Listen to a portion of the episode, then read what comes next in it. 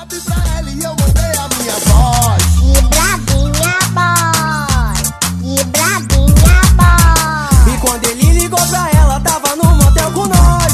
que bravinha boy, que bravinha boy. Dali galera, essa é mais uma edição do podcast mais oleoso da RMR. Eu sou Manuela Andrade, Eu sou Lúcio Souza. esse é mais um Que Braba.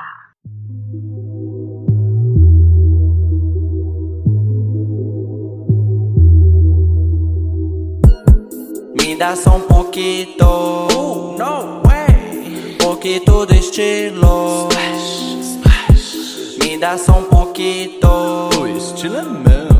Poquito de estilo. Ai. Me dá só um pouquito. no way. Poquito de estilo. Me dá só um pouquito.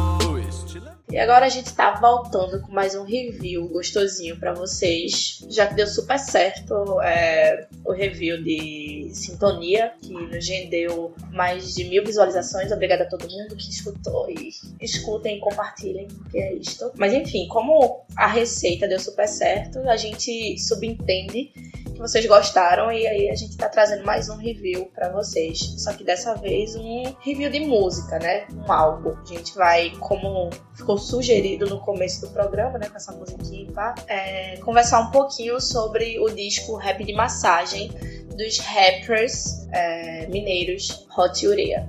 Primeiro e antes de tudo, eu vou falar um pouquinho sobre o que eu sei, né? Eu dei uma pesquisada da história de Hot Urea. Eles são mineiros, como eu já falei, e são da parte bem interior, bem tipo da roça mesmo, como eles costumam falar lá, tá ligado?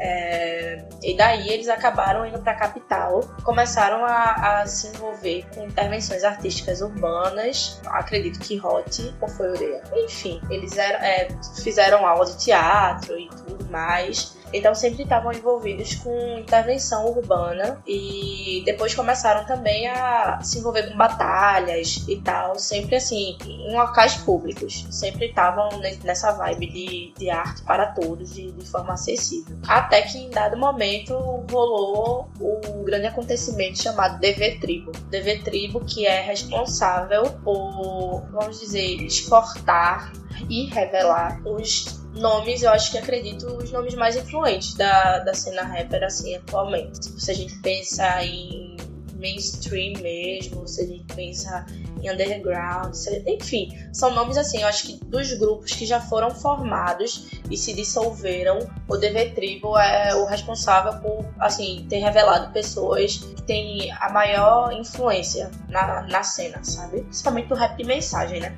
Sempre trabalhando, assim, nessa vertente de rap que tá levando algum conteúdo social para as pessoas, né? Porque a gente sabe que existem outras vertentes do rap, outras formas de se fazer rap, enfim.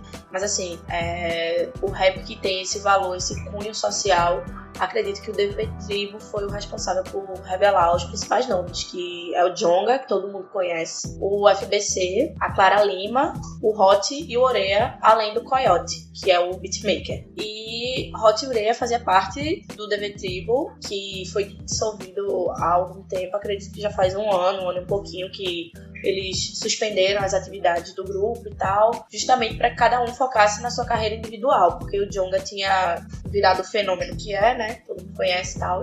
E, enfim, foi isto. Hot Urea passou algum tempo produzindo esse disco e quando foi lançado, aliás, antes de ser lançado o disco, eles lançaram alguns singles, acredito que dois singles com um clipe. E o principal deles foi Eu Vou, que bombou, já bateu mais de um milhão de, de visualizações, justamente por ser um com o Jonga. É, o Jonga é o único nome, assim, muito conhecido que faz participação no disco deles. Por toda a simbologia mesmo, né? Eu acho que toda, todo o lance que, que Jonga representa, até porque ele tem esse caráter sempre de estar tentando puxar as pessoas que estavam com ele, né? A cena, a cena do rap mineira deu uma, uma crescida, uma estourada. Acredito que os principais nomes, assim, tanto do rap, do trap, enfim, atualmente têm saído de Minas Gerais, graças a toda essa força que o Jonga dá à cena, né? Acredito que, assim, a explosão, o fenômeno Jonga, resultou num, num benefício muito grande pra, pra cena mineira. E ele faz questão mesmo de ajudar, de fazer feat, de lançar essas pessoas.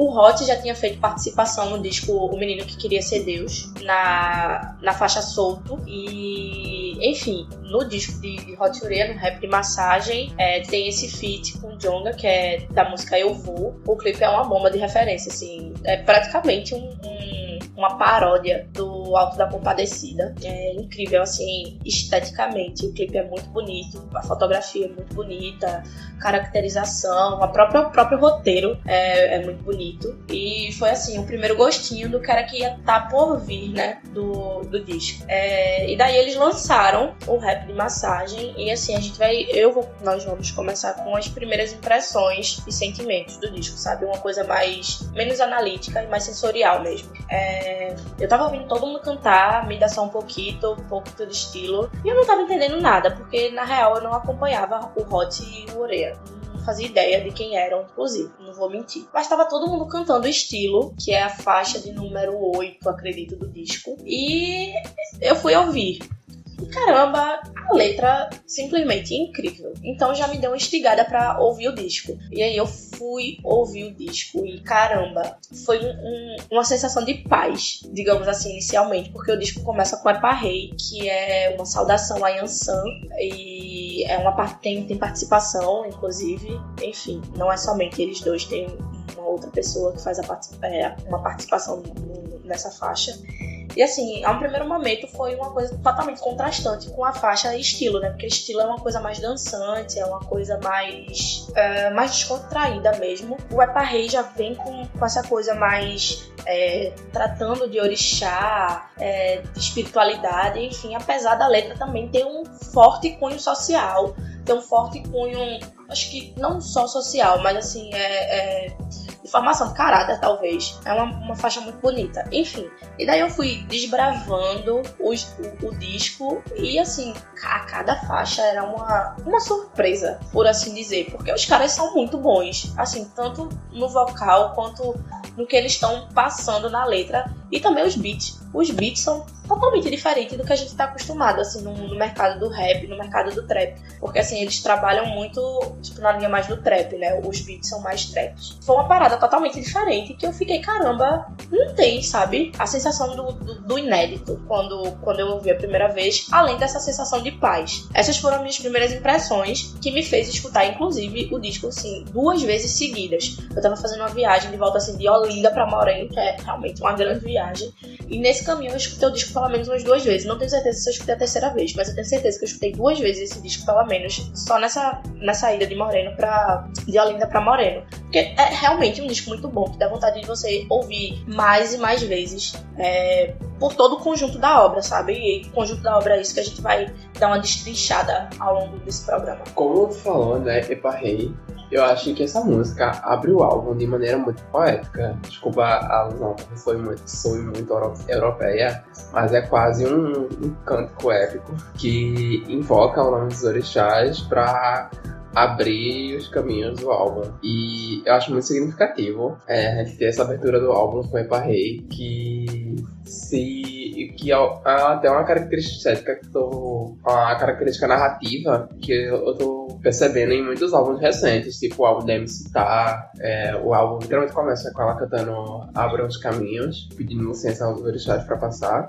e um beijo, Baco. E eu acho muito significativo a gente ter álbuns assim de rap nesse momento, de afirmação, de resgate de uma certa ancestralidade africana, de raízes de matriz africana, né? No momento que a gente tem um crescimento tão, tem um crescimento exacerbado de uma política governamental associada a um neopentecostalismo, ao apagamento de identidades e culturas que não sejam a cristã, branca, eurocêntrica, que sejam fora do contexto hegemônico, né? Então eu acho muito simbólico nesse momento eles estarem chegando com essa afirmação. E abre o álbum de maneira muito bonita a música e chega a ser um pouco é engraçado, mas é interessante como o álbum começa dessa maneira tão poética, assim, e quando a gente chega lá em estilo, é um negócio que vai total pra caricatice, assim, sabe? Por eles debochando. Eu acho que o álbum inteiro, ele passeia por O álbum inteiro é uma grande viagem, porque eles passam por muito, eles passeiam por muita coisa, eles vão pulando. Começa com essa coisa super poética, que quando tá lá no final é, é muito caricato.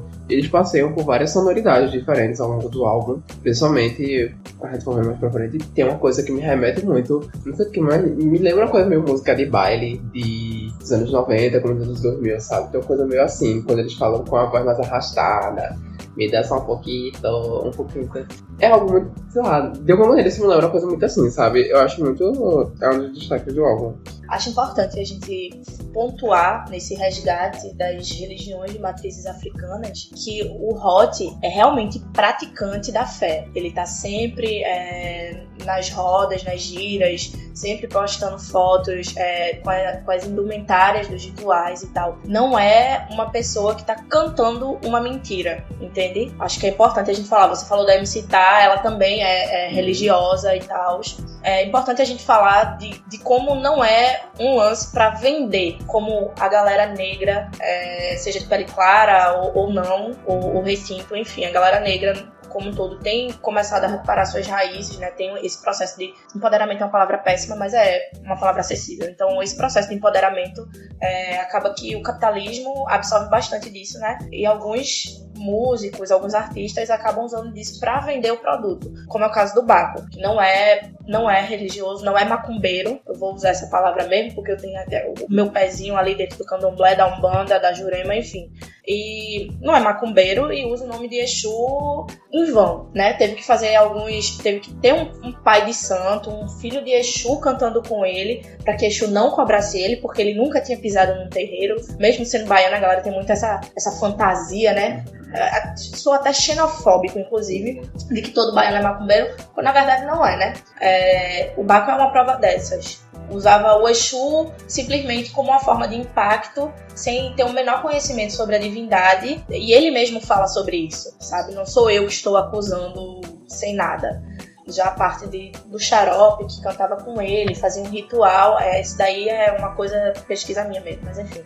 É, não é tipo Baco, tá ligado? O Hot realmente é, é macumbeiro, tá lá sempre postando fotinhos e tal. Se você acompanha ele no, no, Instagram, você vai ver que ele tá postando foto, tá? Enfim, ele é um religioso. Então, esse resgate é um resgate sincero. Essa, essa, essa maneira de, de se colocar, de colocar as divindades dentro dentro dessa todo esse contexto é uma coisa sincera, uma coisa verdadeira, uma coisa real, não é uma coisa puramente capitalista visando o lucro, tá ligado? Tu falou sobre o lance do poético e do cômico, tá ligado? Tipo, essa é uma característica base deles, trabalhar o cômico. Eles estão sempre passeando ali no, no engraçado, sabe? Mas é é incrível como eles conseguem fazer um cômico com conteúdo, tá ligado? Não é um cômico, é, vou ser engraçado por ser engraçado. Dentro daquela comicidade, dentro daquela coisa engraçada, eles têm realmente uma mensagem para passar, tá ligado? É tipo, realmente eles estão debochando de estereótipos e de, de de coisas ridículas que vem acontecendo, tá ligado? Passando uma mensagem com aquilo. E é incrível, tipo, estilo é uma. Eu acho que é a faixa principal desse deboche deles, né, velho? Mas enfim. É, como tu contou agora, eu acho que como tu pontuou, eles trazem muita referência. O álbum é muito rico, assim. Se você parar pra pensar, vai levar um, um tempo. Acho que a gente não tem nem condição de fazer uma faixa a faixa no momento desse álbum, porque ele é muito, muito. Eu não diria que ele é denso, porque, enfim, a, a linguagem dos meninos não é densa, mas ele é muito rico tipo, eles trazem uma carga cultural de referências enorme, assim, que, tipo, cada coisa, cada verso que eles falam, você tem que dar uma parada e pesquisar o que é, isso aqui. Às vezes eles trazem referências da. trazem referências clássicas da MPB, falam às vezes é, Secos e Molhados, falam um pouco do Barão Vermelho, se não me engano.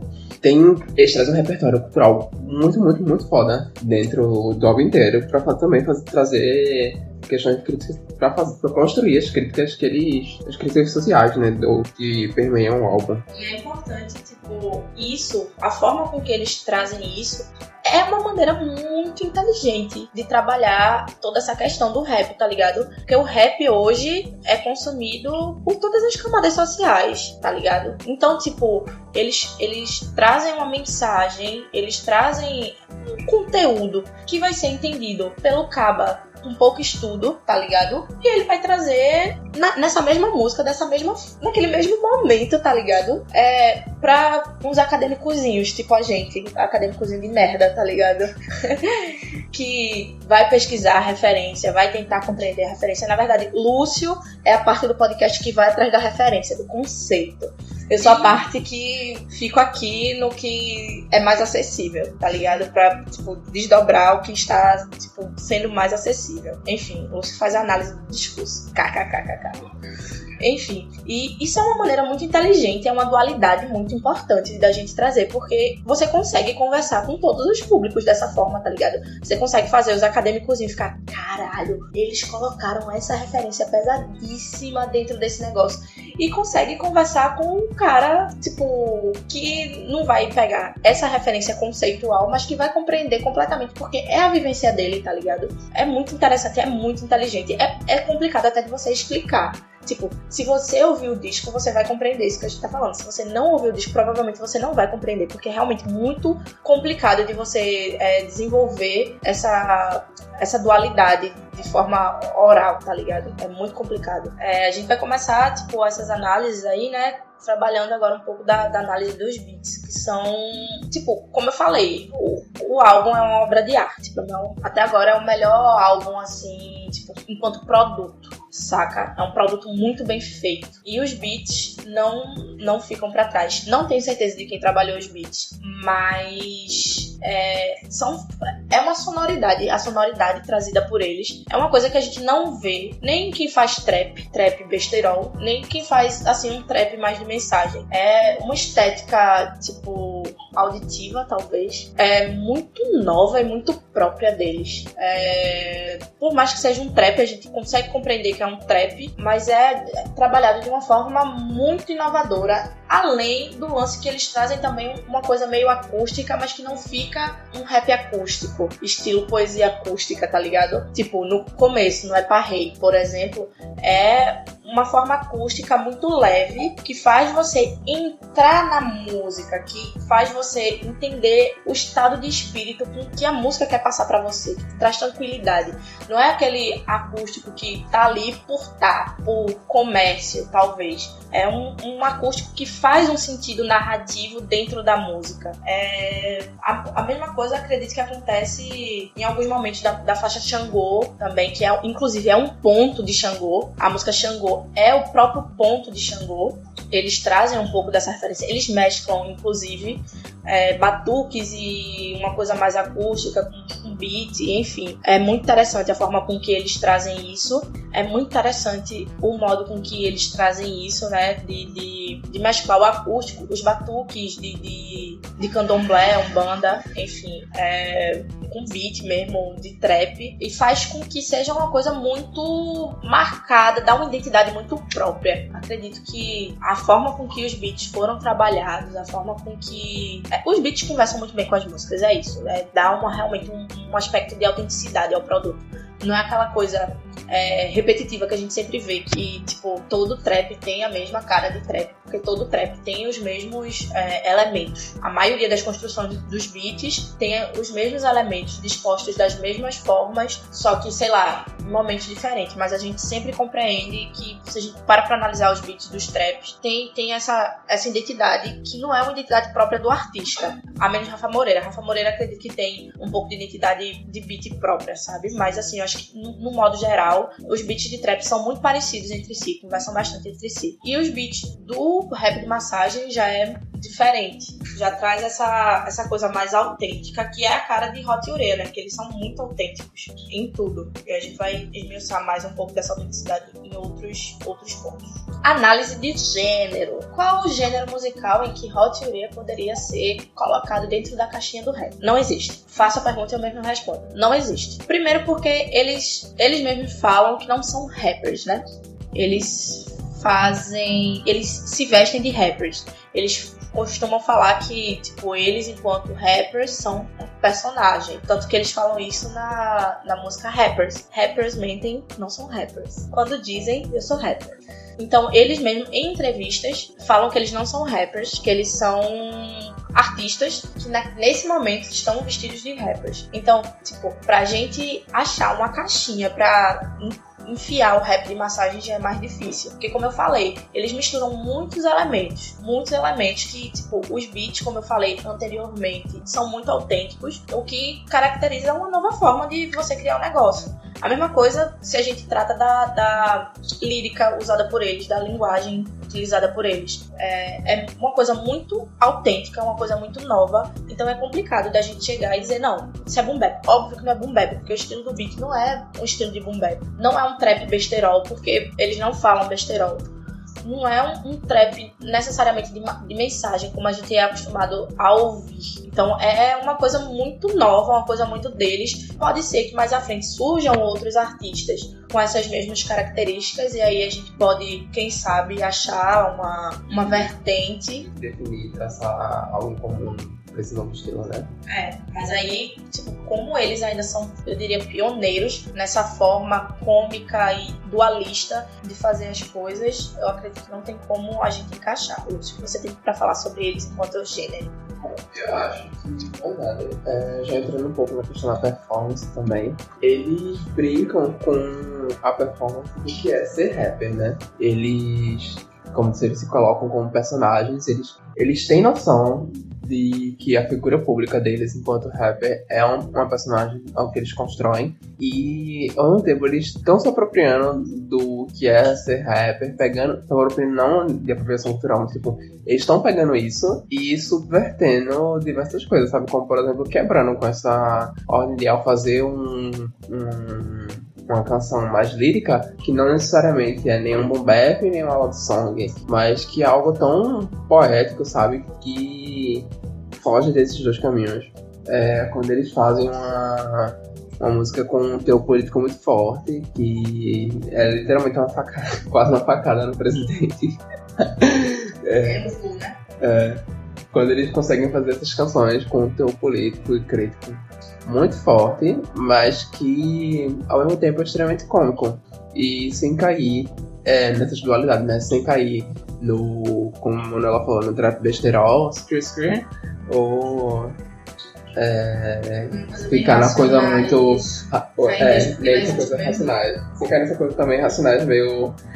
É, não diria panfletária, mas ficar nessa coisa muito cabeça, por assim dizer, sabe? Então, eles conseguem. Uma vez eles brincam muito com, com tudo, com as fronteiras, né? Que, tão, que até então estão delimitadas dentro do rap. E dão vida ao que talvez a gente possa enxergar como um, um novo estilo de rap, como talvez um novo gênero. Na pauta, aqui a gente tava, tipo, na sequência pra falar da lírica, mas como a gente já tava falando da performance e eu quero linkar com a questão de gênero, eu acho que é importante a gente dar essa pulada e depois a gente volta pra lírica. Então, na performance deles, talvez, juntando o gênero com a performance, a gente pode dizer que, sei lá, eles são não binários, são rappers não binários. Mas Se a gente pega nesse conceito, não, não falando Sim, tipo, de, de performance Sim, sim, social, sim. tá ligado? De gênero mesmo, gênero, tipo, enfim. Mas, tipo, se a gente poder, pode criar, sei lá, essa, esse, esse neologismo, Olha, talvez. Nesse sentido, sim, porque, é, como eu disse, né, a noção de binaridade é de que você é um ou outro. E no caso, a gente vê assim, tipo, a teoria é, lá no rap, gente teria os extremos do. Gente teria as caixinhas do rap, do boom bap, do trap, besterol e tal. E eles não estão em nenhum desses lugares, sabe? Eles não estão. Eles não colocam os dois pés dentro dessa caixinha e dizendo, não, a gente faz isso.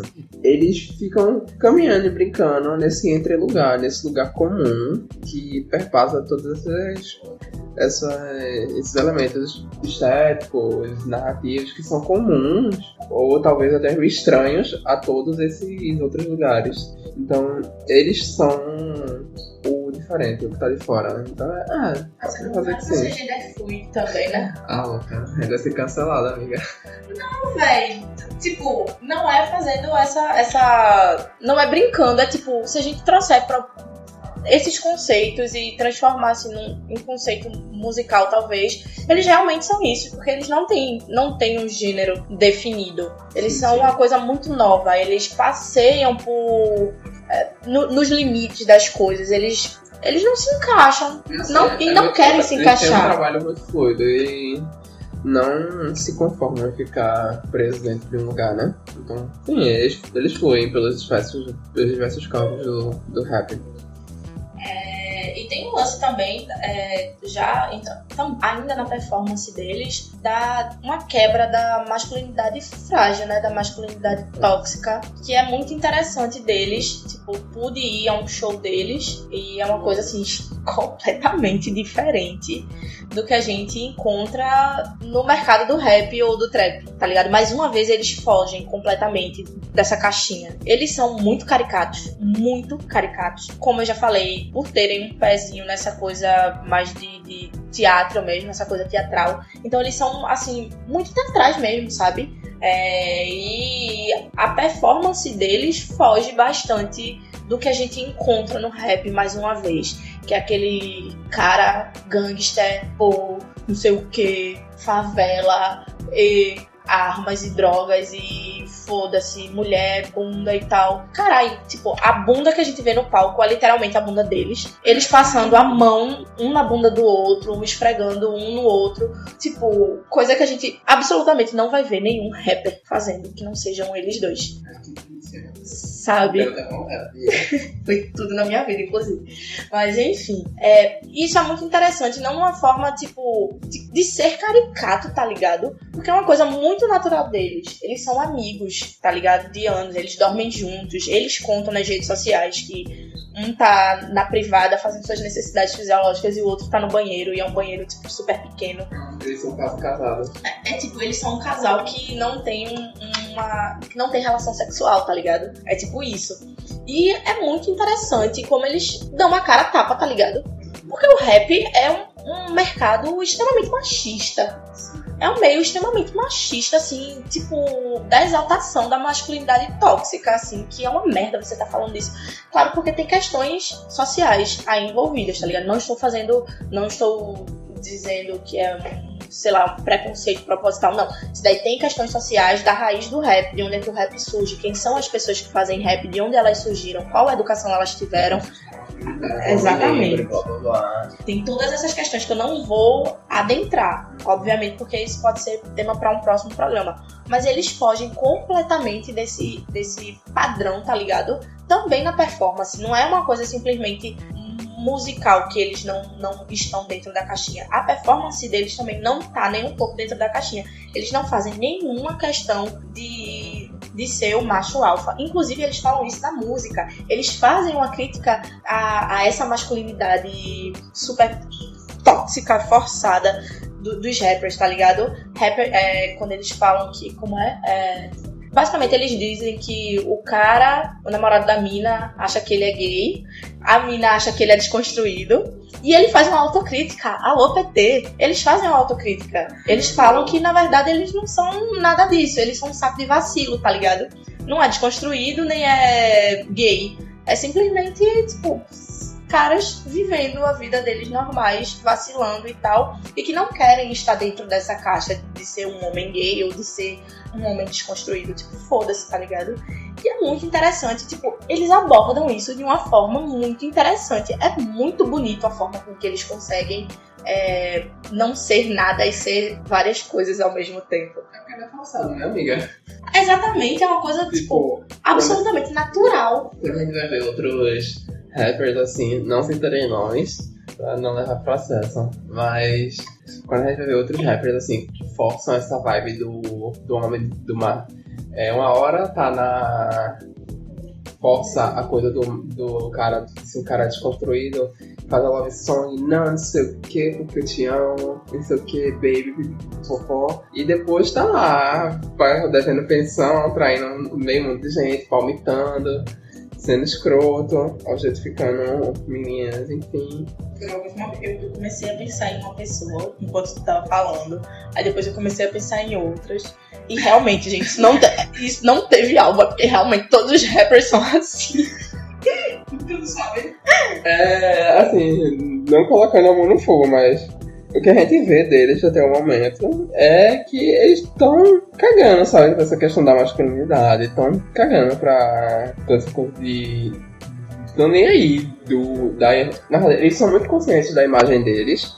E não estão nem aí para o que a, resto da galera pensa, sabe? E não tentam ficar forçando uma imagem de ser um cara desconstruído. Não, porque eu sou que eu sou bi e porque eu desconstruí, sei o que, sabe? Não, é um negócio que, tipo, tá aí, pô. Então, quem estiver achando ruim, tá. Fica com Deus. Aí agora a gente pode sair da performance e entrar pra lírica. Que, tipo, eles trazem isso nas letras, né? Como eu acabei de citar no, no- em uma das letras dele lá, que, que fala que, na verdade, eles são saco de vacilo e tal. Eles trazem isso, tipo, o disco inteiro. De como eles não estão preocupados com o que as pessoas vão pensar do que eles estão fazendo.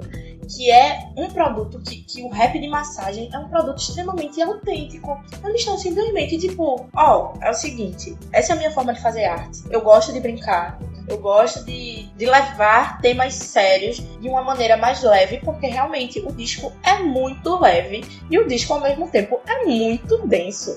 É um disco que fala sobre tudo, sobre tudo, sobre problemas sociais, sobre problemas de gênero, sobre problemas. É, falam até de amor, só que de uma forma muito leve, sem precisar ser aquela coisa tipo super marcada, tá ligado? De tipo, essa música eu estou falando sobre questões sociais. Essa música vai ser uma love song. Essa música vai ser um besterol. Não, velho.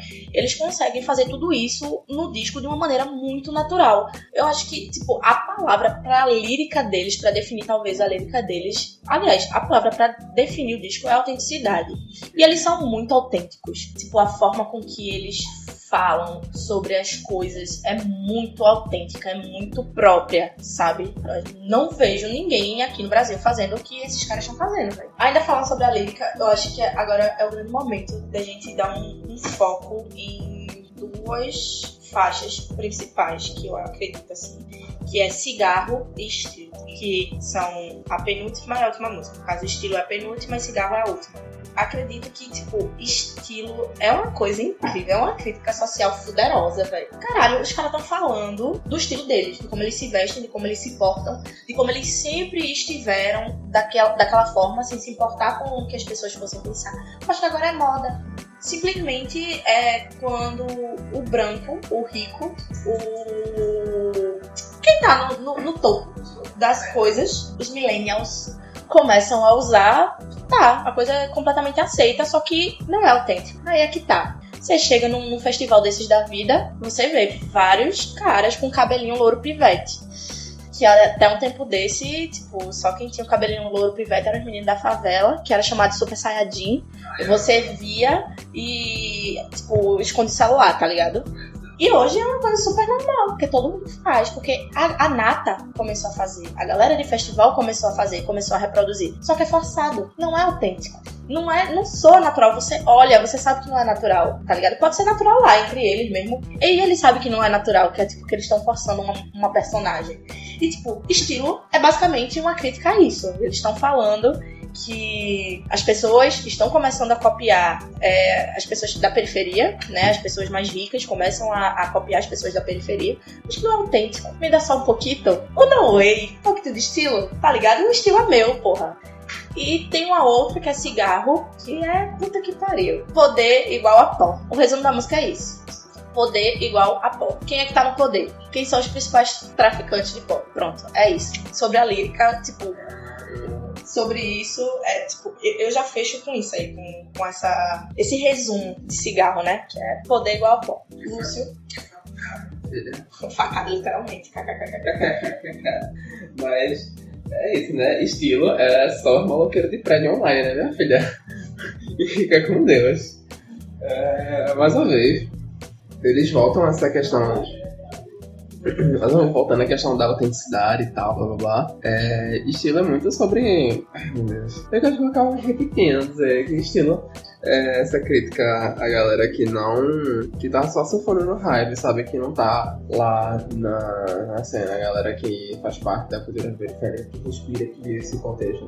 Não, a galera que tá no hype porque virou cool, virou cool ser maloqueiro, virou. Assim, assim aqui em Recife virou cool ser maloca agora. É, virou cool você ser fã de rap, de trap, ser, forçar que é gangsta. E aí agora todo mundo quer ser, todo mundo quer forçar que é, quer fazer. Mas, alguns anos atrás, ou ainda hoje, se você for negro, é, você ia acabar de ser parado pela polícia, levar, levar tapão. Simplesmente por isso. Sabe? Por ter estilo. Por ter esse estilo. Mas a gente sabe que o branco que rouba CD americana vai lá, pode estar lá com o cabelinho, o cabelinho loiro com o cabelinho de Superstardinho. Entra lá, roubar CD na americana, chocolate e vai dar em porra nenhuma. Você acredita que existe uma narrativa, Lúcio? Eu acho que sim. Eu acho que à medida que o álbum vai progredindo, ele vai se tornando mais cômico. Ele vai se tornando mais escrachado, mais caricato. É, ele começa com. Acho que é a música da abertura. Epa Reis. Ele começa com Epa depois vem Eu Vou, né? Pronto. Ele começa extremamente lírico com Epa esse grande cântico épico, invocando os orixás. E aí vem Eu Vou com o Jonga, que é um chutão, assim, sabe? E tipo, você vê uma, uma certa marca de agressividade, que é muito característica do, do Jonga, né? Mas flui tão bem com os meninos ali. E o álbum, depois disso, ele vai progredindo, vai entrando numa vibe muito mais. Ele vai entrando na. aprofundando mais na característica própria do, do Hot Dorea, que é essa coisa mais cômica. Então, eu acho que tem uma narrativa assim. É, narrativa do álbum. Tem uma narrativa mais. Eles conseguem construir uma narrativa muito boa ao longo do álbum. Com essa disposição das faixas. Além de ser um álbum bem curtinho, né? Tipo, você vai ouvindo. Tá? Além de ser um álbum bem curtinho, né? Você vai ouvindo e, tipo, no instante o álbum passa. Você vai ouvindo que nem sente, porque é tudo muito bem conexo. Tipo, não tem exa- exa- exatamente interlúdios ou é, uma conexão direta do beat de uma faixa com a, com a próxima. Mas você ouve o álbum que ele passa de uma maneira que ele passa muito rápido, porque é tudo muito coeso. A, as histórias, a- o, o próprio texto, né? A lírica em si, que é o, o texto poema que eles trazem, é muito. É tudo muito bem amarrado. É isso.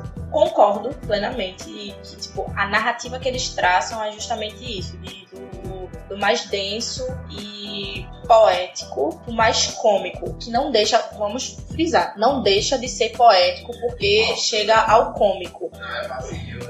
Não, é, exatamente. Mas é, eles vêm de uma coisa, tipo, as duas primeiras faixas, que é É pra rei eu vou. Muito, muito mais, mais sério, por assim dizer.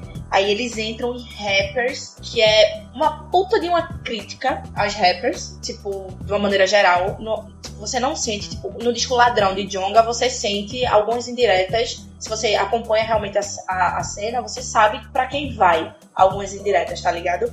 Em rappers, não. Não é que tenha uma pessoa, um rapper como alvo dessa música, tá ligado? Mas é realmente uma crítica a toda essa performance que os rappers costumam se colocar, tá ligado? Essa coisa do gangster, essa coisa do, do macho escroto, essa coisa, enfim, que é uma performance. É, e eles criticam justamente isso. Inclusive, mais uma vez, reafirmam que eles não são rappers, tá ligado? Eles, eles se vestem de rappers, mas eles não são rappers. Aí vem uma coisa, tipo, uma retomada, que é o ponto de Xangô. É literalmente o ponto de Xangô. Quem vai pra gira sabe que é o ponto de Xangô. E eles fizeram o ponto de Xangô de uma forma super dançada, super. Eu não sei, velho. É, é incrível como eles conseguem. Tipo, falta palavra pra definir, tá ligado? Tipo, é o ponto de Xangô, tem o batuque, tem toda a característica ancestral mesmo do ponto de Xangô, mas aí eles colocam um beat que torna a coisa mais, mais rap, tá ligado? E inclusive tem uma participação, e a voz da menina da participação assim é incrível. É, Aí vem rap de massagem, que é o, o, o, o homônimo né, do disco, disco leva o nome dessa faixa, que é rap de massagem. E é, é quando eles realmente entram no cômico. Pronto, eles entram no cômico nesse ponto. E vem rap de massagem, que é onde eles realmente entram no cômico. Eles realmente é, decidem que vão entrar nesse, nessa crítica mais, mais leve, mais engraçada, mais acessível, talvez. É. Vem tema, que é o grande love song. Todo disco tem que ter um, um love song. Não tem quanto correr, minha gente. As pessoas são as pessoas são apaixonadas, as pessoas gostam do romance. Apesar que o mais incrível é que tema não é a principal música do disco. A música mais, mais, tipo, a mais estourada é Eu Vou Porque tem um feat com Jonga, mas a música que todo mundo conhece, que todo mundo canta do, de cabo a rabo é estilo. O que foge bastante das lógicas do, do- dos CDs de rap. Porque normalmente a que mais a galera canta é a Love Song. Mas tema é uma love song muito interessante também. Que traz referência a Ela é Puro Êxtase, que é muitíssimo interessante. Aí vem Bicho da Goiaba, que é o puro escracho. É, é onde eles, eles criticam essa performance de gênero, essa masculinidade tóxica de uma forma geral mesmo, não tipo enviesada pra quem é do rap, mas assim, uma forma de, de performance social mesmo, sabe? Tipo, Bicho da Goiaba é isto. Aí vem Estilo, que é o grande auge do disco, incrível, e Cigarro, que é onde eles fazem a crítica social poderosa e fecham o disco assim, de uma forma tipo, caralho, não bebam um porque estraga os dentes. Essa é a principal mensagem. e agora, para fechar esse programa que já tá enorme, eu já tô aqui desesperada porque tô dando quase 50 minutos de gravação. Vamos às considerações finais.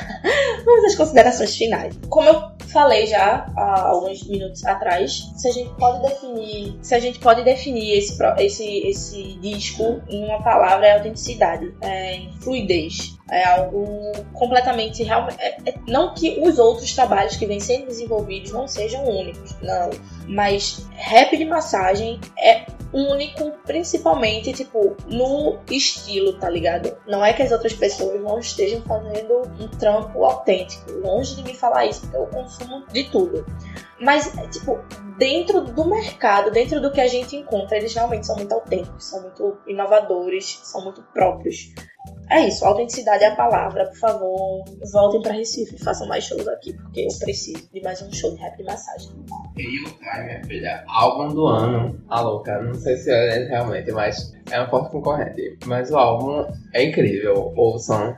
É, como eu disse anteriormente, né? É um álbum que você ouve assim, de uma vez só, porque é muito gostoso de ir, entrando na vibe do, dos meninos à medida que eles vão progredindo nessas diferentes narrativas, à medida que eles vão progredindo nessas diferentes estéticas que eles vão trazendo ao longo do álbum inteiro. Então, ouçam, porque eles chegam botando gostosinho em todo mundo. E é isso. É 28 minutinhos só de disco, disco é bem rapidinho. É... Você ouve muito fácil, não é algo que você precise estar muito concentrado. Você consegue ouvir ele sem estar muito concentrado. Se você está muito concentrado, você ainda ouve ele bem melhor. Tanto que, tipo, é o disco que eu mais tenho ouvido, real, é o disco que eu mais tenho ouvido. Às vezes eu só tô com memória pra baixar um disco no meu Deezer e eu só baixo ele e eu ouço ele assim repetidamente e não dá pra cansar, porque realmente é muito gostosinho de ouvir, é muito bom de ouvir, muito fácil de ouvir. E a cada vez que eu ouço, eu descubro uma referência nova, eu descubro uma sensibilidade nova utilizada pra construir aquele verso. É incrível, é um disco muito bom mesmo. E assim, o ano já tá no final, né? A gente já tá o quê? Outubro. Espero que esse programa vá ao em outubro. Mas enfim, a gente tá gravando, tá em outubro. E acredito que nenhum disco se, dá pra se comparar ele, não, velho. Eu até agora arriscaria como disco do ano. Apesar de ouvir muita gente falando que o do Black Alien é, é melhor, é não sei o que, não sei o que lá. Acredito, eu, boto minha mão assim no fogo, que pra mim é o melhor. Até agora. E olha que eu gostei muito do de Coruja, viu? Não gostei tanto do de Black Alien. Talvez, quem sabe, a gente faça uma análise desse disco. Não sei, porque não consigo ouvir ele repetidamente pra fazer uma análise. Mas enfim, pra mim é o disco do ano até agora. Esperando, assim, alguém lançar outro pra calar minha boca. Ou, na verdade, ainda tá faltando eu ouvir o do Neil. Tá todo mundo falando que tá muito bom. E eu vou ver se realmente, né... Se, se me agrada, claro, pra mim, pra mim é o disco do ano. Então, gente, é isso. O programa de hoje é isso aí. Quem gostou, bate palma, não gostou, paciência. E a gente volta em breve com algum outro tema muito legal aí. A gente não sabe como vai ser a disposição. A gente tem, tem gravado coisas pra ficar na gaveta aí. A gente não sabe como vai ser disposto ainda para dizer qual vai ser o próximo programa.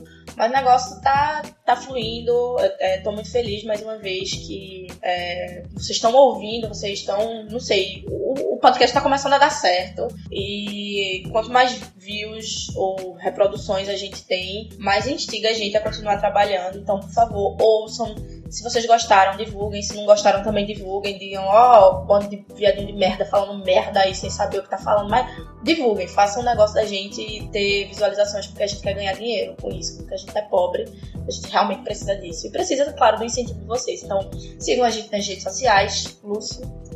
Lembrem de seguir a gente nas redes sociais. É, o Facebook é o facebook.com.br. A gente também tá no Twitter e no Instagram com o arroba Caixa Brita e você também pode é, conferir o que a gente está fazendo lá no nosso site, que é o www.caixadebrita.com. Aí também, além dos podcasts, a gente publica alguns textos, matérias, notas, é, notícias de shows que vão ter. Então, se você tem alguma banda, você, é, sei lá, a gente tem algum show que vai rolar aqui, manda seu. Você pode também estar mandando seu release, seu, um, e-mail pra gente. É, lá no site vai estar todos os contatos, como você pode entrar em contato com a gente, né? E é isso, minha filha. Divulgue para todo mundo, porque elas precisam pagar as contas delas. Inclusive, podem também mandar sugestão de pauta pra gente gravar o podcast, não só tipo, sugestão de, de matéria para ir pro, pro site mas assim, de podcast também, porque claro que a gente tá aqui pra, tipo, fazer essa conversação com vocês, tá ligado? A gente tá planejando muita coisa, a gente tá com muitas ideias, mas precisamos, tipo, do aval de quem consome nosso, nosso produto, né? Precisamos que vocês digam, indiquem coisas para que a gente converse, que vocês digam onde vocês querem que a gente esteja, porque assim, as ideias estão começando a fluir, a coisa tá começando a tomar forma, mas a gente precisa do apoio de quem tá ouvindo a gente. E por hoje é só, fica com Deus. Beijo, 小脚。